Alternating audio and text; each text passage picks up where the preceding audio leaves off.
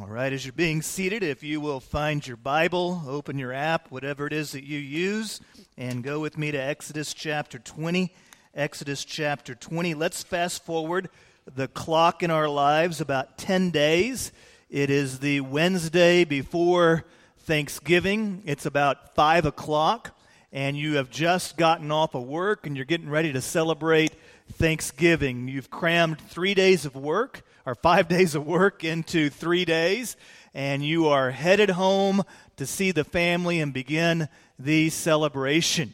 6 p.m., you arrive at the house. You have to load the luggage. You have to take the dog to the kennel. You have to gas up the SUV. But you get all of that done in miraculous time, and now you and the family are in the vehicle and you are headed towards your mother in law's house. 7 p.m. Wednesday. You are now on 635, sitting, eating Taco Bell, trying to keep your burrito supreme in the supreme, and you are doing your best to get out, out of Dallas traffic. You are already tired of hearing the Chipmunks DVD play in the back, and your four year old states to you, I'm bored midnight. You arrive at your mother in law's house, having successfully navigated a three hour trip in six hours. And as you walk in the door, absolutely exhausted, she wants to talk and talk and talk. So you finally go to bed. 7 a.m., you awaken to your lovely bride giving you a kiss on the cheek.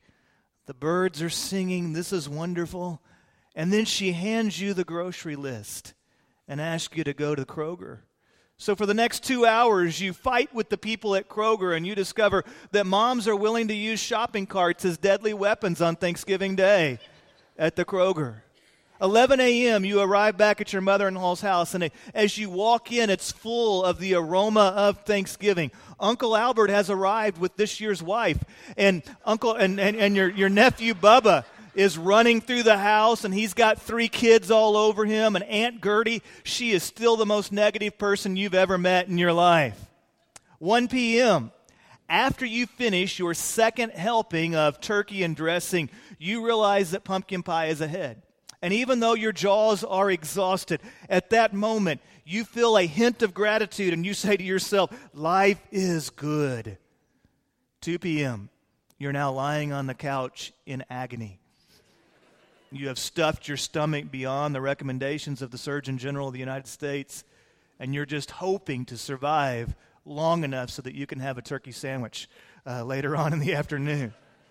3 o'clock p.m., you're now sitting in a room full of men watching the Dallas Cowboys. And for three hours, this group of men sits around and criticizes other men who are all faster, stronger, richer, smarter, better looking, and more successful than they are. But that's what we do as Americans on Thanksgiving. We criticize those guys that are all further ahead in life than we are. 6 p.m., after three hours of constant criticism, Tony Romo fumbles on the two yard line. He's a great quarterback, isn't he? you know, I love Tony Romo. Excuse me. Sorry. Pardon me. I got to get that water bottle up there. Anyway, uh, 6:30 p.m. Your wife tells you to put down your nephew's Xbox. She wipes the pie crumbs off of your shirt.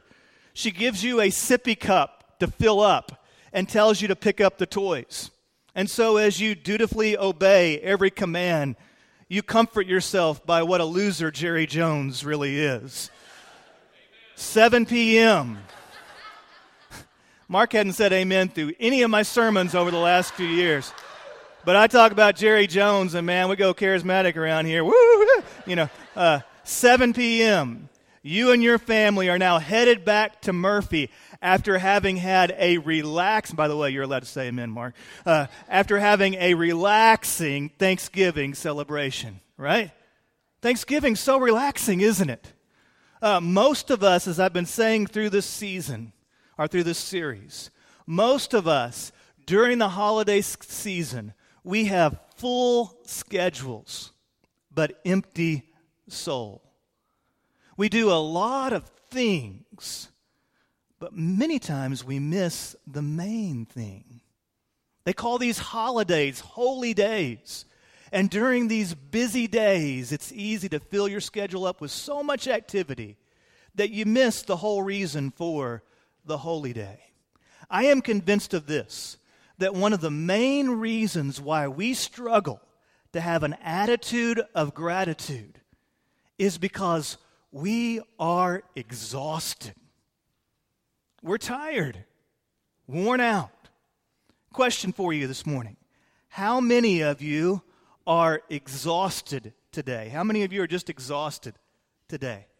There are some of you that are so tired, you couldn't even raise your arm.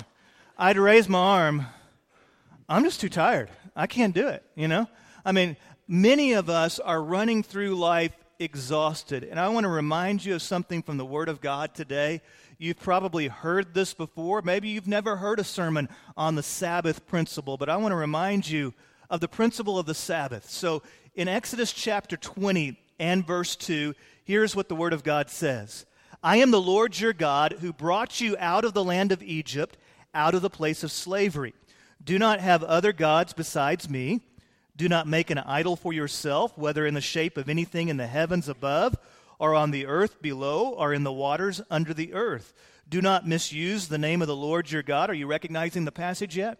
Where are we? This is called the Ten. The Ten Commandments, that's right. Do not misuse the name of the Lord your God, because the Lord will not leave anyone unpunished who misuses his name. Remember the Sabbath day to keep it holy. You are to labor six days and do all your work, but the seventh day is a Sabbath to the Lord your God. You must not do any work, you, your son or daughter, your male or female slave, your livestock, or the foreigner who is within your gates. For the Lord made the heavens and the earth, the sea, and everything in them in six days, and then he rested on the seventh day. Therefore, the Lord blessed the Sabbath day and declared it holy. Now, right here in the middle of the Big Ten, we have a biblical, Christian, godly principle called the Sabbath. Now, stick with me through these next couple of minutes here because a lot of times people have messed up the Sabbath. They've turned it into something that it shouldn't be. The word Sabbath means rest. And the principle here is that God knows that you and I need margin in our life. He knows that you and I need rest in our life, that we need to build time into our lives where we can connect with Him. And so he tells his people uh, to intentionally take time each week to rest our bodies and fill our souls. Now, if you look at the life of Jesus, he modeled this for us as well.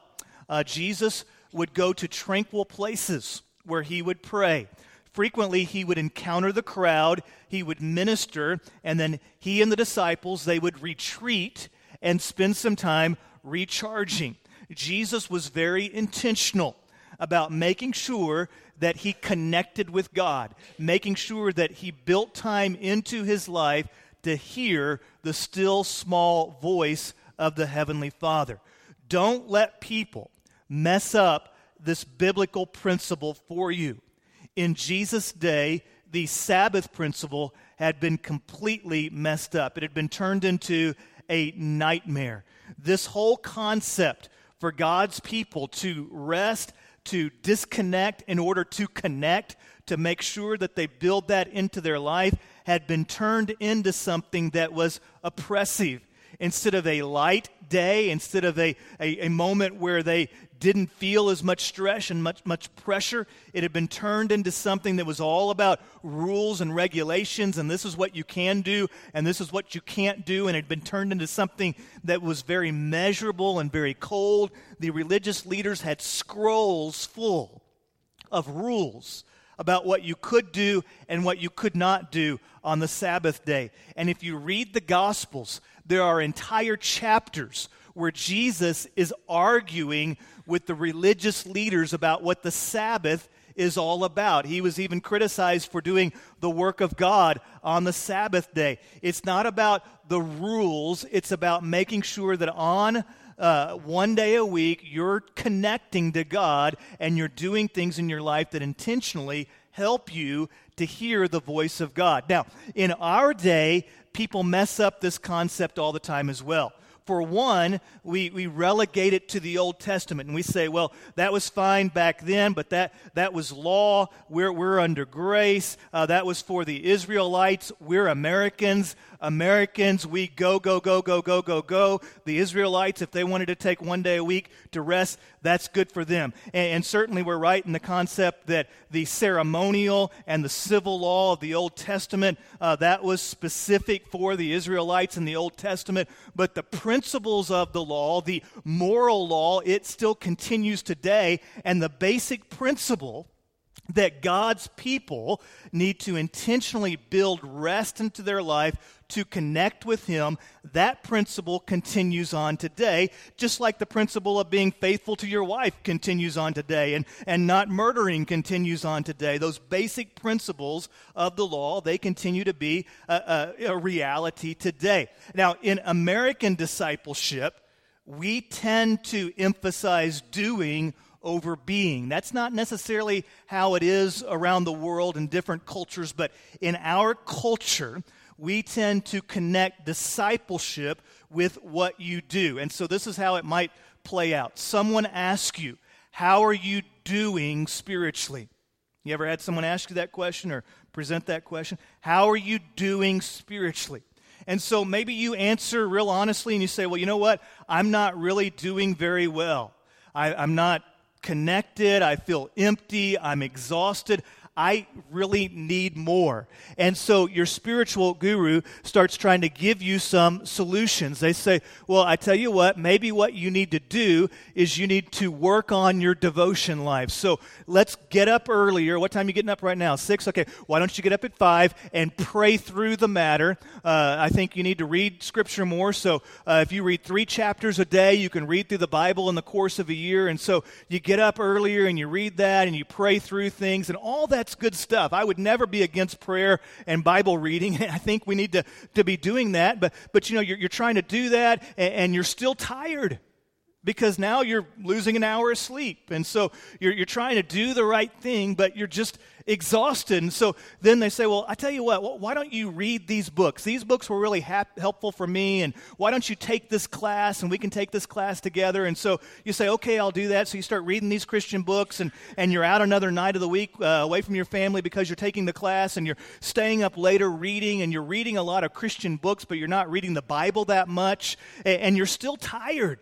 You're still exhausted, even though you're doing some of these good things. And so then someone says, Well, you know what? Why don't you try my church? Uh, maybe the problem is the church that you go to. And so you say, Well, maybe they're right. And so you, you look at your church and you find a reason to get mad because you never can just leave a church. You got to find a reason to get mad. So you find some reason to get mad. You don't like this. You don't like this. They're not feeding me. All these kind of things. And, and you visit websites and you visit churches and, and you meet new people. And a year goes by and you're still tired.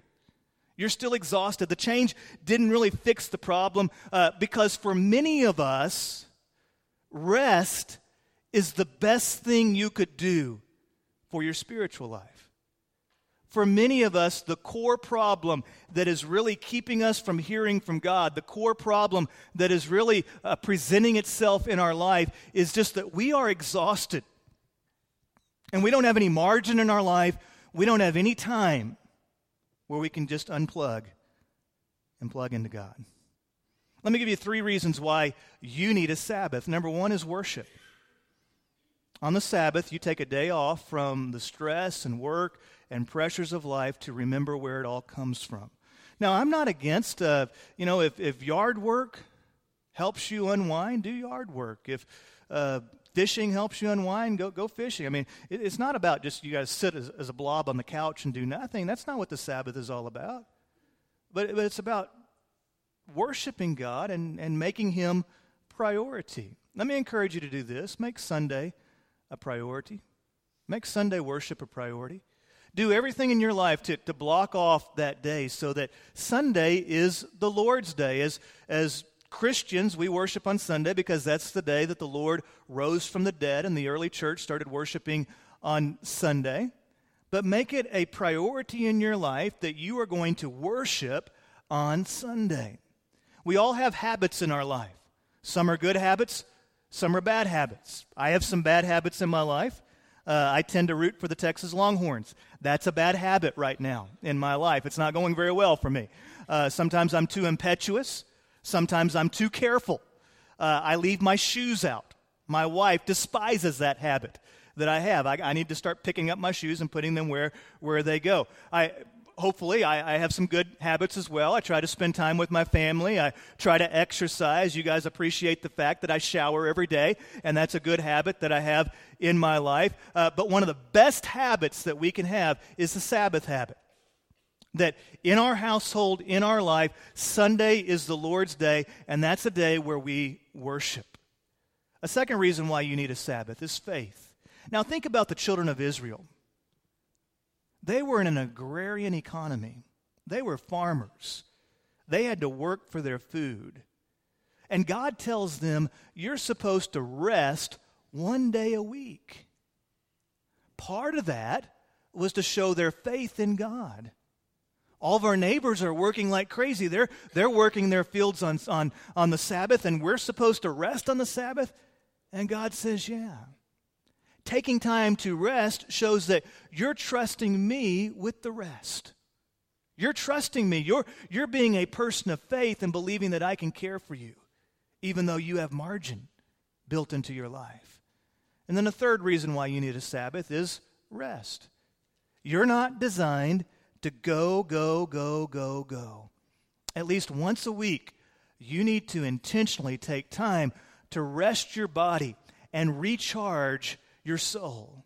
People in our society today, we move at broadband speed. I mean, we're going, going, going, going. And I know somebody's out there and you say, well, you know, my grandpa, he was a farmer and he got up at five and he worked he worked until the, the sun went down and he just went went went went went went went and, and i appreciate our farmers and i appreciate the hardworking men uh, in our country but one of the things that we have to be aware of is that grandpa didn't have the internet grandpa didn't have the cell phone Grandpa got to actually exercise. He didn't just sit at the desk all day long and, and just veg. Well, you don't veg at work, but you know what I'm saying. He was out there doing stuff. Uh, we, have, we have constant interruptions in our life, and, and we are actually programming our brains so that we're like, like this. I mean, a lot of you, you can't just sit and listen to a sermon. You've got to be surfing the web, checking email, and doing all sorts of things while I'm talking. And you do that in all sorts of areas of our life. That's just how you've programmed your brain. At breakfast time, you're eating breakfast, checking your text, and reading the internet at the same time. We programmed our brains that way. And, and technology can be a stalker. Somebody sends you an email. You don't respond to the email right away, so they send you a text. Did you get my email? You don't respond to the text within 10 minutes, so they call you. Hey, did you get my email and my text that I got because I didn't hear from you? You know, it used to be only Batman had to be ready at a moment's notice all the time. Now everybody expects everybody to be ready at a moment's notice all the time. And because of that, uh, we don't really have rest in our life. And a lot of us are just exhausted. Our mind never stops. What happens when you don't slow down? Quickly, let me give you four things that happen when you don't slow down. Number one, we start losing perspective. We start making mountains out of molehills. We can't really see things as they really are we start thinking that the whole world revolves around that issue that we're dealing with at work. We start thinking that everybody's talking about us, that everybody's looking at us, that my life is the center of the universe, and we lose perspective. Number two, we lose balance. When we get exhausted, we start borrowing from other areas of life. All right? I'm tired. I don't have time to sleep. So I'll just, instead of sleep, I'll just drink more coffee. And that'll take care of me. Right? We've never done that, have we? Okay? Uh, or, or I'm tired, I'm exhausted, I don't have time to go to church, to meet people, to live life with people, so I'll just watch church on TV. And we borrow, we borrow from here in order to try to pay here. So, thirdly, we become spiritually deaf. When we're going, going, going, going, going, we get so busy that we don't hear from God because often God speaks in the still, small voice. And when we don't hear from God, we then start making our own rules.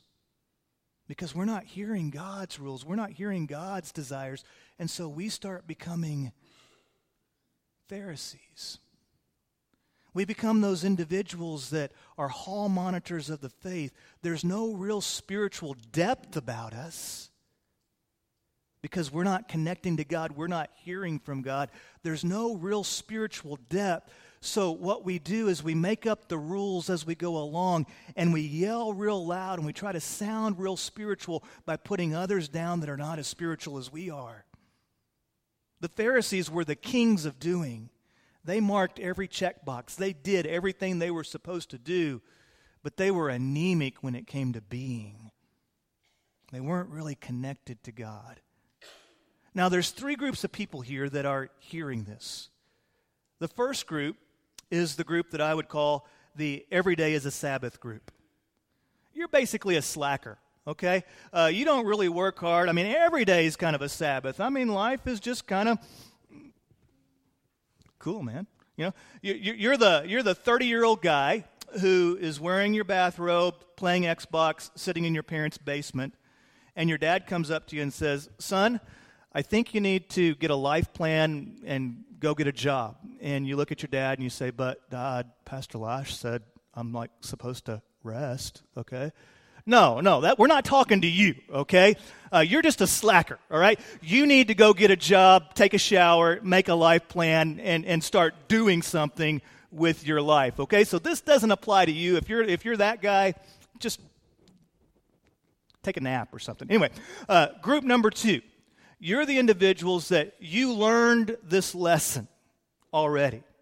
Now, maybe somebody taught it to you along the course of your life, and you realized at some point, yeah, I do need margin in my life. I do have to disconnect in order to connect. And somewhere along the line, you've learned this lesson, and you apply this. If we were to look at your life, you have a Sabbath, you have rest in your life.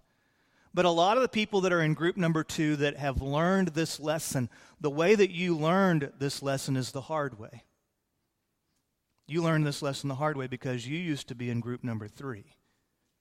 Group number three is this group. You're hearing all this and you're like, hey, this sounds so good, Lash. And you're a nice guy. You know, I mean, you're a nice guy. This is the scripture and this sounds so good. But I'm too busy. I mean, this is great that you take a Sabbath and you, you think this is important. I mean, Lash, this is wonderful for you because you only work one hour a week. And I've been meaning to talk to you about working too long in that hour. But in my life, there is no way there is no way I could possibly slow down and build the Sabbath habit into my life. Hey, listen, I understand that you may go through some seasons where you just have to march on. You may have a new baby and you can't sleep as much as you want. You may be at a new job where you do have to buckle down and kind of just march through, or in a big project where you just have to march through and just work, work, work, work, work. But if you go year after year, month after month, and there's never that time in your life where you connect to God, where you just stop what you're doing in order to emphasize being, eventually in your life, you're going to hit a limit. In every area of our life, there are limits. In our finances, you only have so much money, so much credit, and if you keep abusing it, eventually you're going to hit the limit. In our health, you can only eat that so much. You can only smoke that so often. You can only drink that so much before eventually you start hitting the limit. In our relationships, you can only yell so much, neglect, avoid, uh, take for granted so long before eventually you hit the limit. And eventually, when you hit the limit, you face the pain. When you hit that limit, there's always pain. And when the pain comes, that's when you start saying, Oh, I wish I would have back then. I wish I would have made this decision way back then. You know what? The, the, the, pain and the limit, it usually doesn't just happen all at once. You don't usually wake up one day and say, oh no, uh, now I'm bankrupt. There's a cumulative effect that takes place. There's a day after day decision making that takes place. And whenever you hit that limit, a lot of times we look back and say, How did I get here? How did I get to this, this point? This wasn't where I, I wanted to be. In life, most of the time, you are where you are because of the decisions that you make. You know, we say, I want this. I had a friend who says to me, he said, Well, you know, people rarely get what they want, but they almost always get what they choose. We start making those choices day after day after day, and eventually we become the result of those decisions that we have made. And some of us in this room, we have been so busy, our calendars have been so full, you haven't slowed down in years. And the Sabbath habit is the farthest thing from your mind. You came to church today as something that you're supposed to do. But how long has it been since you just sat in the presence of God? You said, Lord, who am I supposed to be? Fill me with your presence today. When you keep going and going and going and going, the limit is coming. Eventually, you hit the pain. Eventually, the body breaks down and the soul grows deaf, and you quit hearing the voice of God and you just start thinking, this is how it is. If we keep pushing and we refuse to listen, in our spiritual lives, the pain is no longer a few extra pounds or a financial difficulty. In our spiritual life, that pain can be the child that goes off to college without a spiritual foundation. They know how to read and write, did well in their class ranking, but they don't know Jesus. In our spiritual life, when we don't take time to really connect with those things that really matter. It might be our marriage that comes crushing down around us because we've had busyness with no intimacy. It might be a soul that finds itself angry with God and in a spiritual Sahara and can't process life around you, and you just feel empty inside because you've reached the limit and now you're dealing with the pain. So, into this life, God says to us, the problem is you're exhausted. The problem is you're going, going, going, going, going, and I need you to stop long enough to connect with me. And so he reminds us of the principle of the Sabbath. Stop. Build some margin into your life. Embrace the Sabbath habit. Today, whenever you walked in, hopefully you were handed one of those cards. And I want to encourage you to do something in your life whether you do it right now or whether you do it in the days ahead, I want to encourage you to spend some time writing out. What are the burdens that I am carrying in my life that are keeping me from resting in God?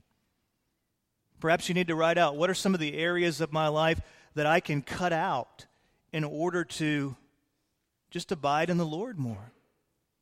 Maybe there's a lot of frivolous time being wasted in our life. You can cut out the Seinfeld reruns from 10 to midnight every night so that you can have more time to connect with God. You can build some margin into your life so that you can hear the voice of God. What is it in your life that needs to be adjusted so that you can have a Sabbath? What is it in your life that needs to be adjusted so that you have time and energy to hear the voice of God? I leave you with this passage of Scripture from Matthew chapter 11. It's Jesus saying these words. He says to his followers, Come to me, all you who are weary and burdened. Anybody weary and burdened? I, I, can, I can be in that camp. Hey, I'm, I'm not, I'm preaching to you from the gallery, man. I've got three little kids and a full life. I understand this. Lots to do. Jesus says, Come to me, all you who are weary and burdened, and I will give you. What's he going to give me? Rest. says, Come to me and I will give you rest. He doesn't say, Come to me and I'll give you a new job description. Come to me and I'll give you 15 tasks to do. He says, Come to me and I'll give you rest. All of you, take up my yoke and learn from me because I am gentle and humble in heart, and you will find rest for yourselves. He was speaking this in direct contrast to what the religious leaders were offering them. They weren't gentle and humble. They were harsh. They didn't put a light yoke upon the people, they put a heavy yoke upon, upon them. He says, Come to me, and I will give you rest for yourselves. For my yoke is easy, and my burden is light. Would you be so kind as to stand with me, please, as we come to a time of commitment? It could be that you're here today, and today needs to be your day of salvation. You need to accept Jesus Christ as your Lord and Savior. I'll be here at the front row, and if today's that day in your life, please come see me. I want to pray with you, help you to know Christ today. As always, it's my honor to pray with you, and so if there's anything in your life that I can pray with you about, I would love to talk with you more and help you as much as I can. The cross is here. Perhaps today you need to lay some things down at the cross, a tangible expression of worship.